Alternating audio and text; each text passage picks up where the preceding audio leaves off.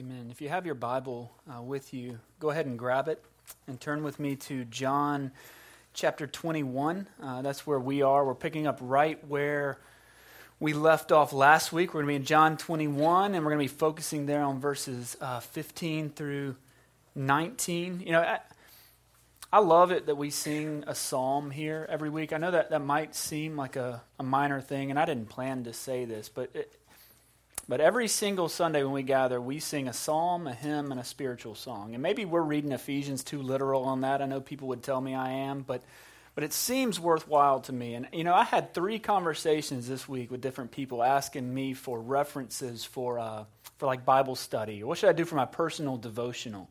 What's something I could be doing, you know, in my own walk with the Lord to further? And I'm going, I, I give it to you every single week, or we give it to you every single week.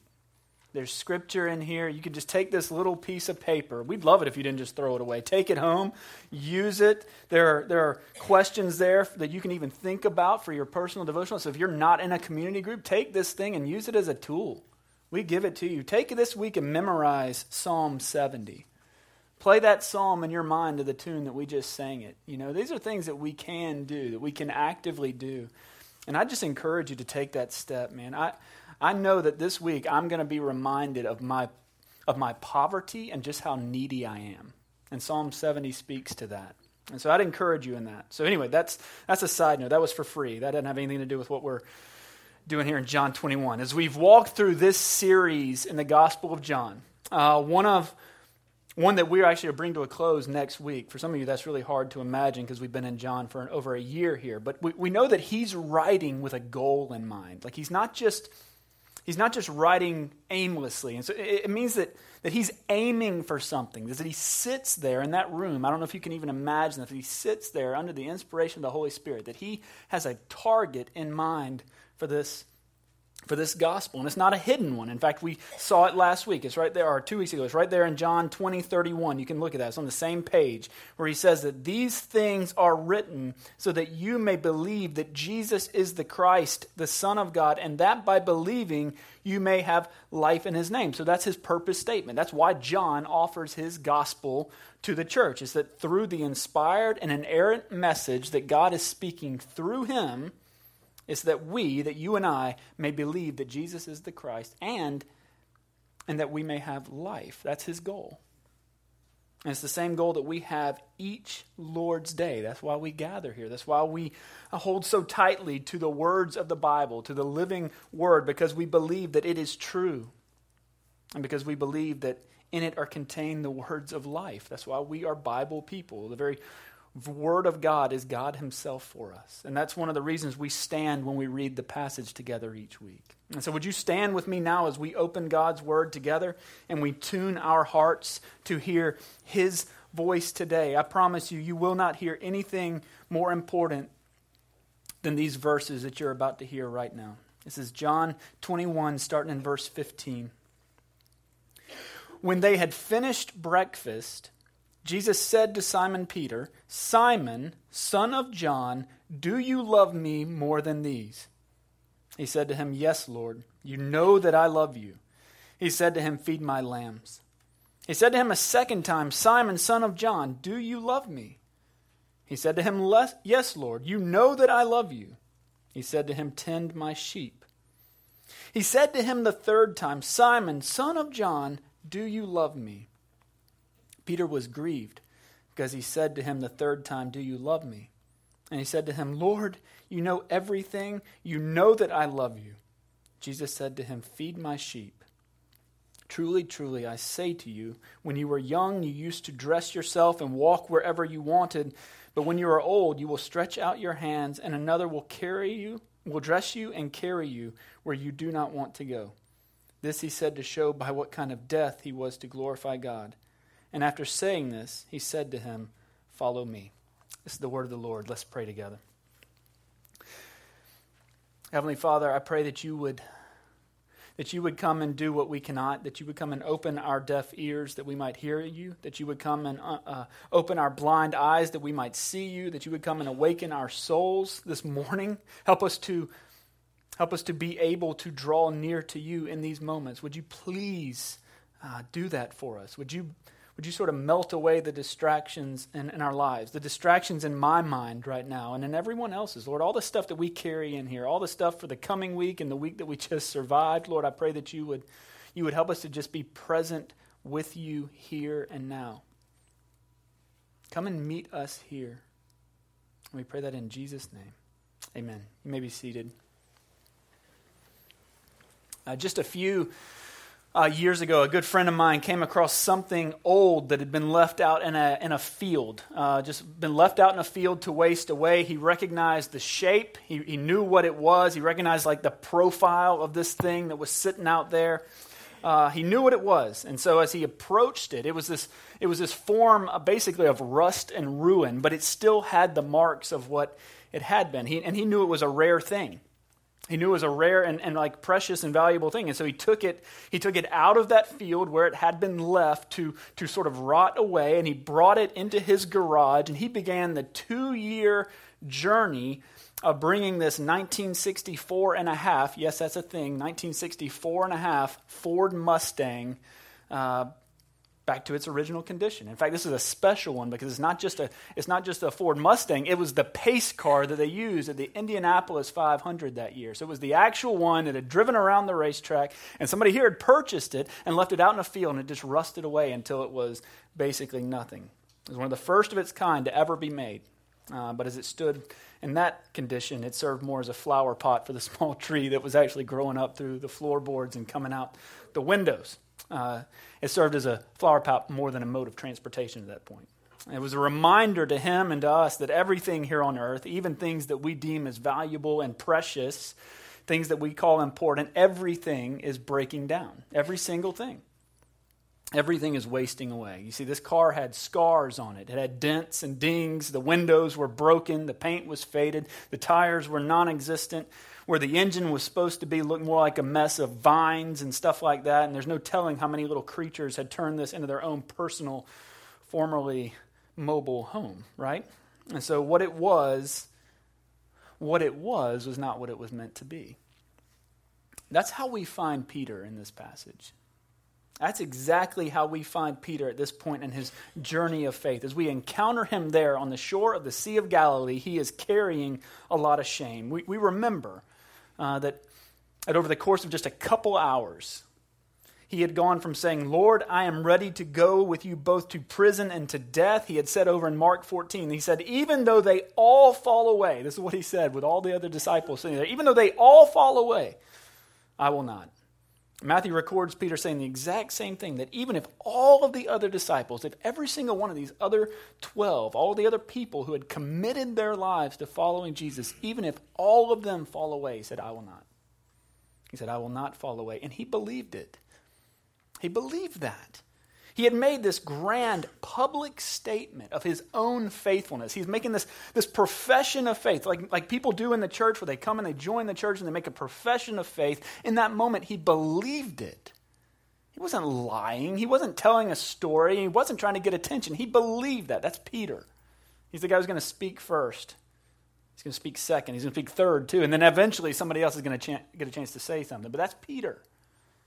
He believed that.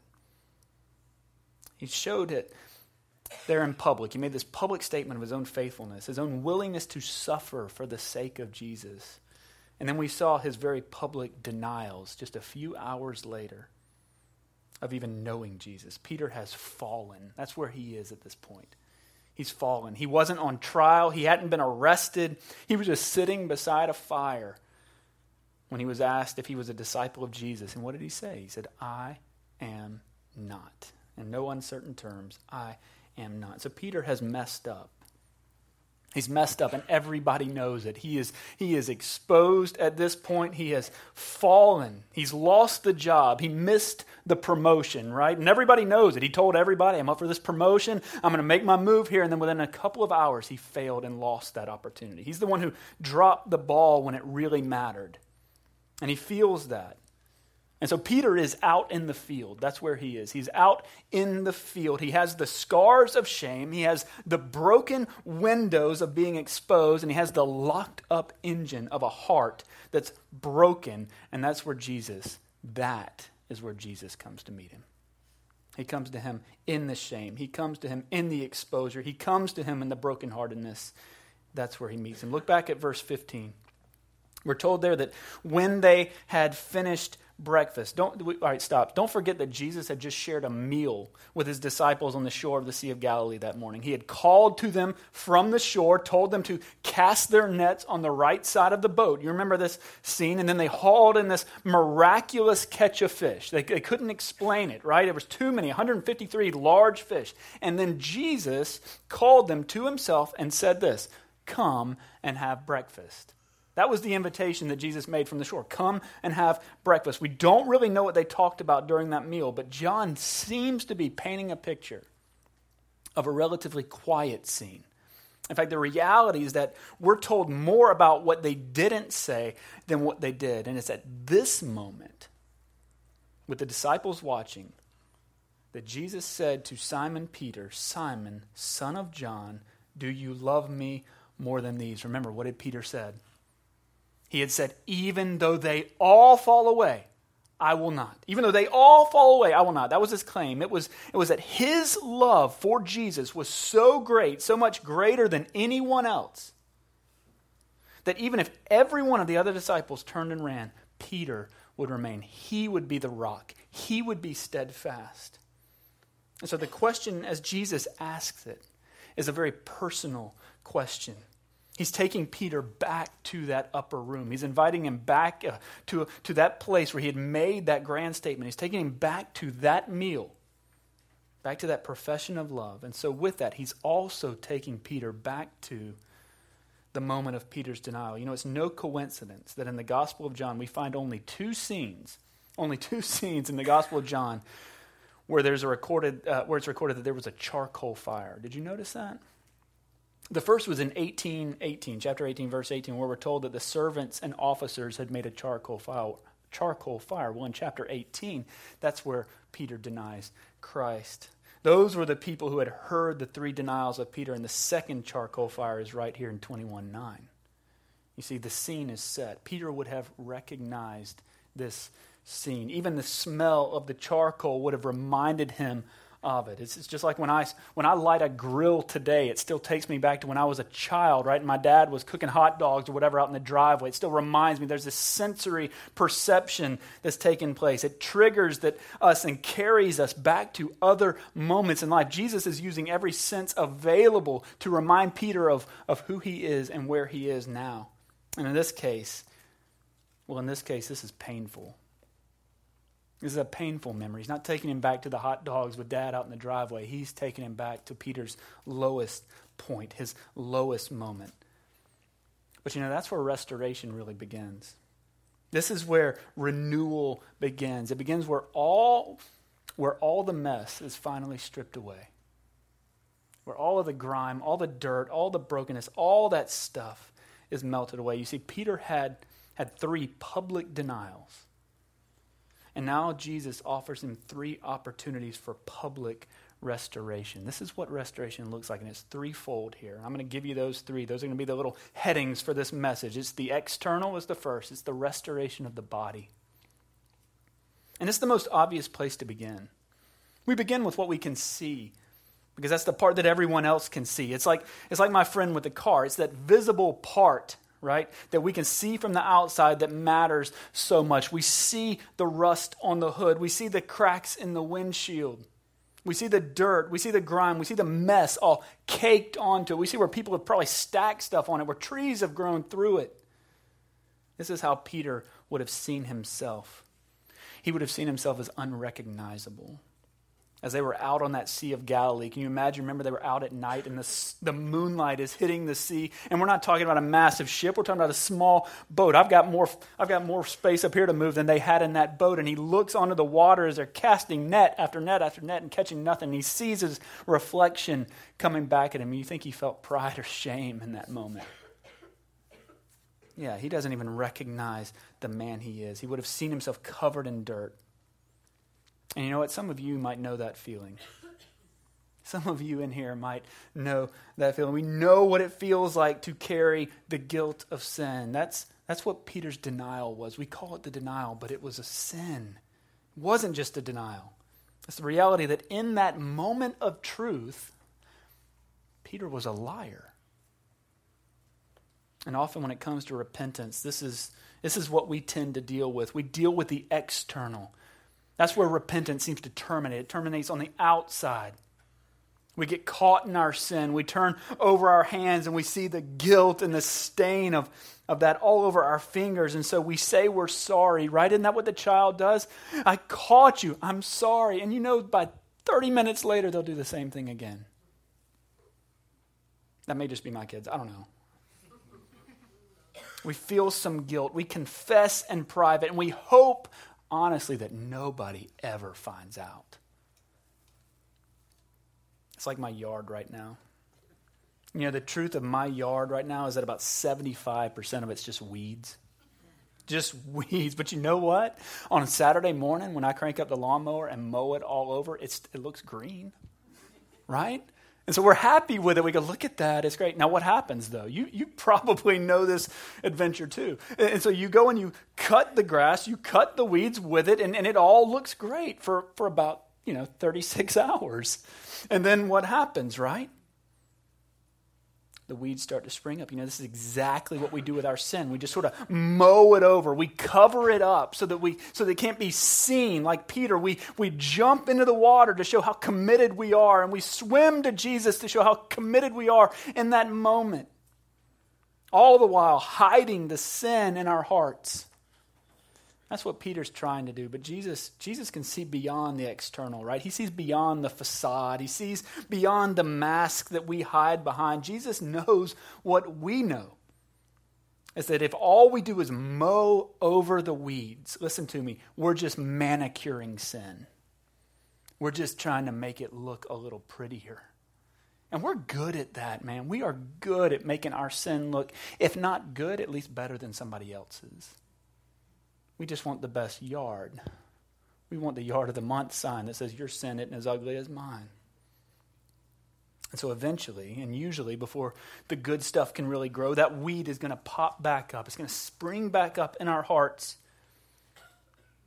And Jesus knows that the only way to truly restore Peter, the only way is to dig down beyond the surface. We have to get down into the soil, down in there and pull the truth of that sin out. We got to take that root out of the yard. You can't just mow it over. You can't just ignore it and hope it goes away. You have to get to the heart. And that's where it gets a little trickier. It's the restoration of the engine. That's the second thing we're going to see. It's the restoration of the engine. Look back at verse 16. He said to him a second time, Simon, son of John, do you love me? You, you see, now he drops that whole comparative question. He leaves the other disciples out. He doesn't say more than these. He says, Simon Peter, do you love me? Jesus is getting down to the heart of it. We can dress up the outside, we can cover up the sin, all that we want. But if we do, it just keeps coming back. It keeps popping back up. It keeps bringing guilt and shame with it. So we sand off the rust, right? We do that process. We get rid of the rust. We clean off the dirt and grime. We probably even throw a fresh coat of paint on it. And we walk it out into the light, and from the outside, everything looks good when we clean ourselves up. So this is what happens, right? In our in our sin, we think, all right, well, I've done this. Now, if I just do a bunch of this stuff, then I won't be a sinner anymore. But that's not how it works. And so we press out into public. We bring the new fresh coat of paint out into the yard so that nobody around would suspect anything. But it gets tiring, doesn't it? It gets tiring trying to dress up sin. It gets tiring because, because while the car might look good, the outside might be clean, the engine still isn't working. And so we're just pushing this really, really pretty broken car around, and it's exhausting. It's tiring pushing a car, just Fred Flintstone and that thing all over town. But Jesus knows that Peter is hurting. He knows the heart of his friend. And so he even asked Peter a third time Simon, son of John, do you love me? And we're told in verse 17, look at that. In 17, it says that Peter was grieved because he said to him the third time, Do you love me? To be, to be grieved means that he was sad. It means that he was sad.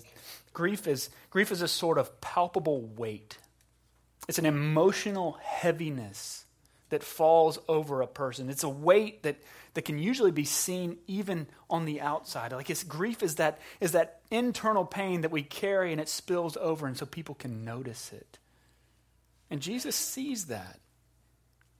And in this case, it, it carries a certain vulnerability. What Richard Phillips says is that the grief was a necessary part of the Lord's work of prompting repentance for the sake of true restoration. You see, Jesus isn't interested in just mowing Peter's lawn.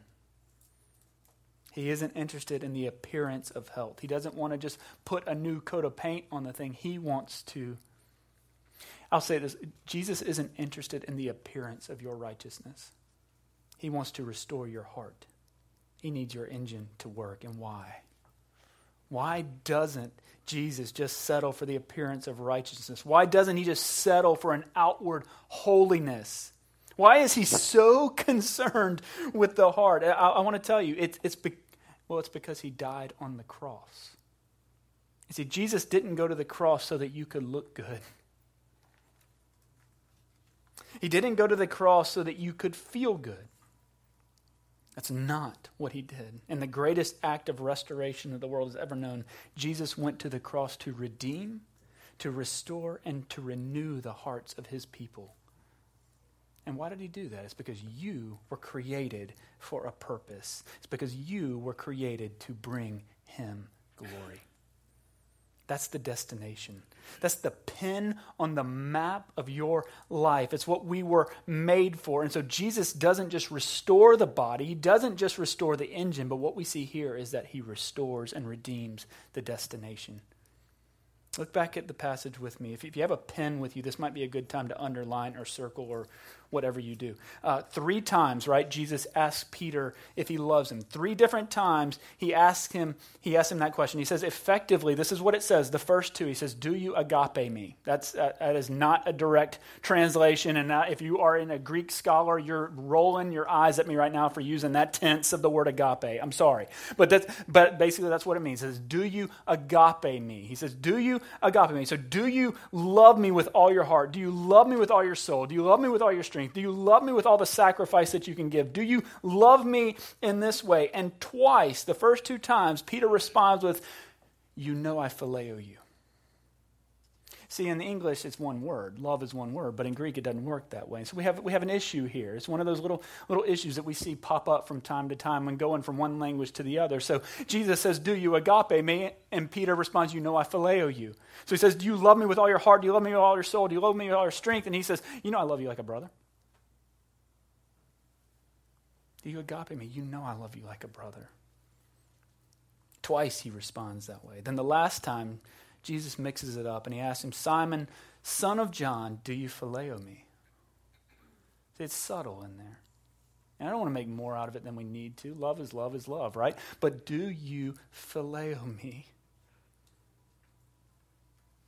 And this is where it happens, right? Here's where the heart is exposed. Here's where the weed is extracted from the yard. Here's where the engine begins to roar again. It's when Peter says this. Did you see it in verse 17? His response is different. He says this Lord, you know what? Everything. Lord, you know everything. You know that I love you. He's saying, Jesus, you already know. You know it all. You know my failing.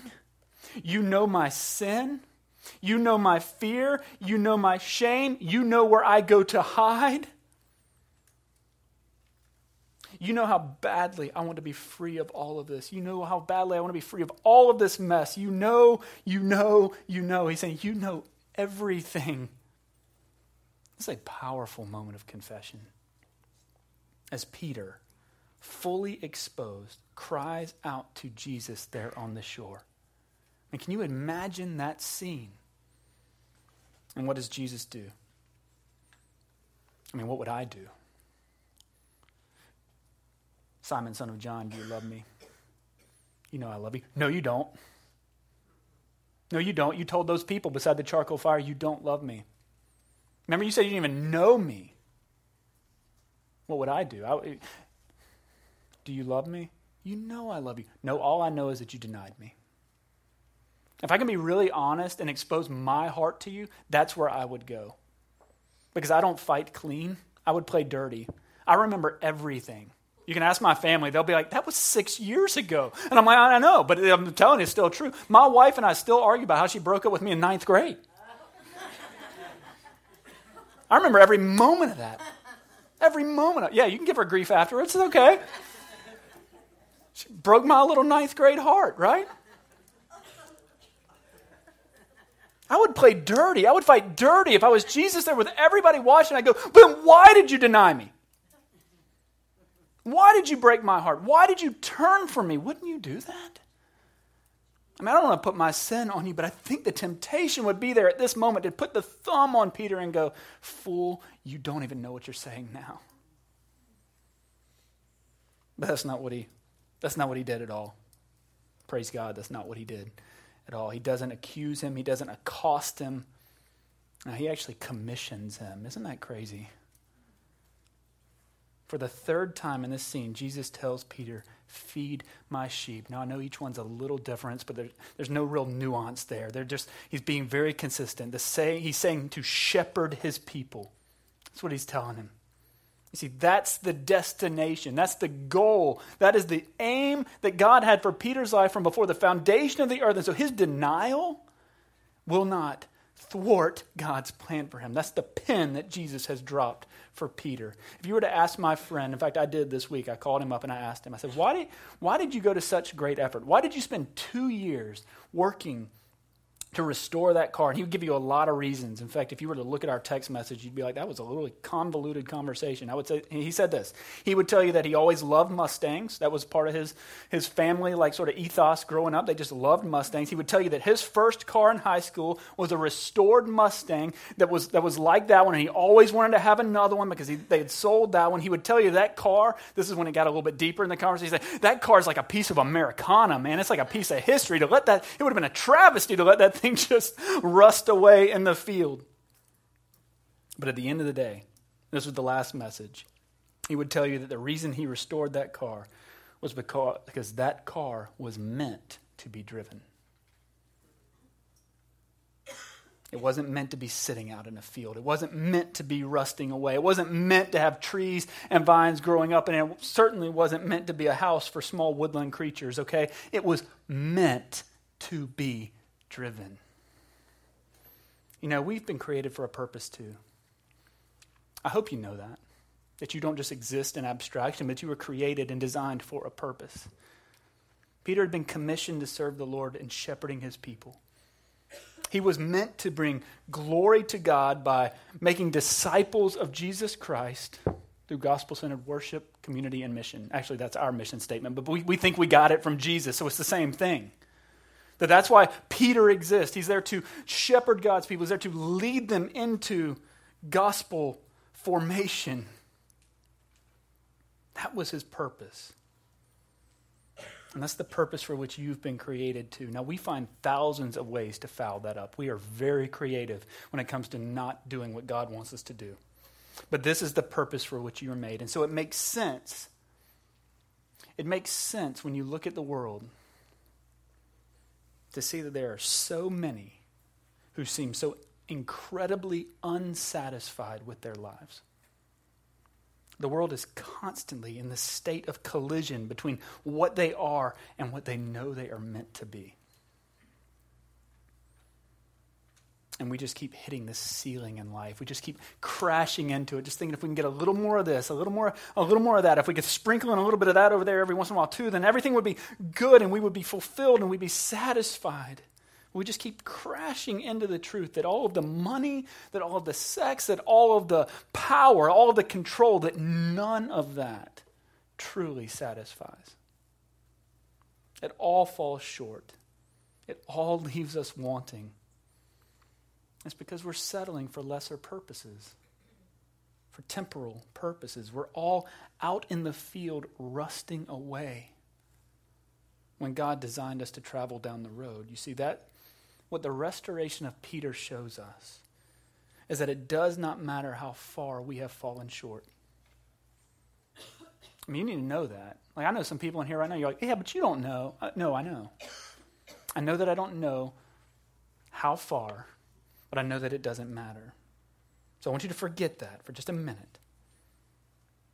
It doesn't matter how far you've fallen short. It doesn't matter how much rust and grime we have on us. It doesn't matter how broken down the engine. At the end of the day, none of that matters because, because Jesus gives us a redeemed destination. You know what? My, my friend's car will break down again. In fact, it, it breaks down frequently, it's a constant process.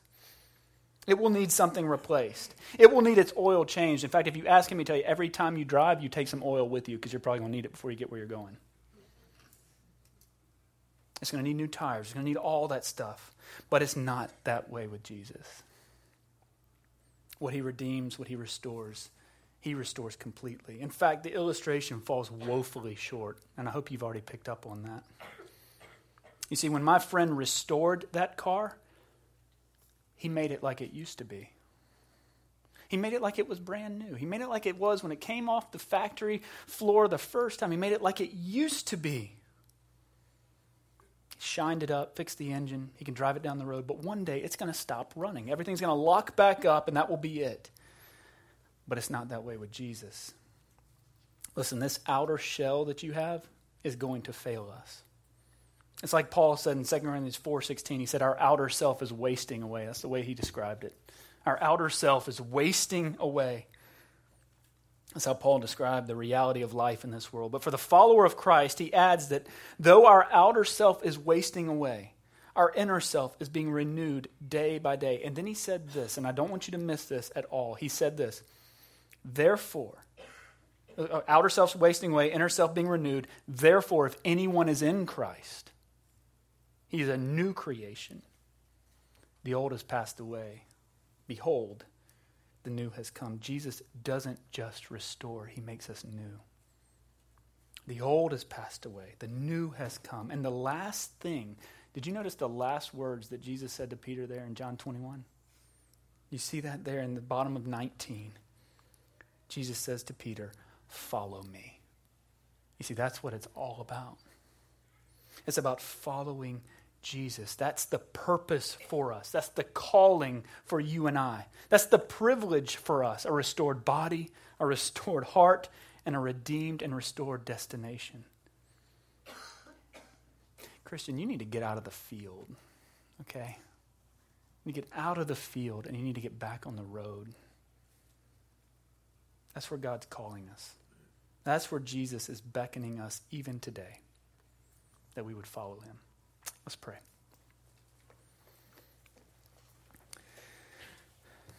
Heavenly Father, you know my tendencies and you know how easily I will move on from this moment to the next. How in just a in just a second I can I can step from this place into the world and forget everything that we've done here. You know how tempting it is for me to get to lunch and just go back to who I was. Lord, I pray that you'd restore that, that you'd redeem that in me that you would create in us clean hearts, that you would renew a steadfast spirit in us. We praise God that you cast us not away in Christ, that you do not take your Holy Spirit from us. We pray that you would restore unto us today the joy of our salvation and renew a right spirit in us. Lord, I pray that you would do that. Help us to go from here today, not like we came in but as new creations, created in Christ Jesus for good works. Let the world see that and let them give you praise. And I pray it in Jesus' name. Amen.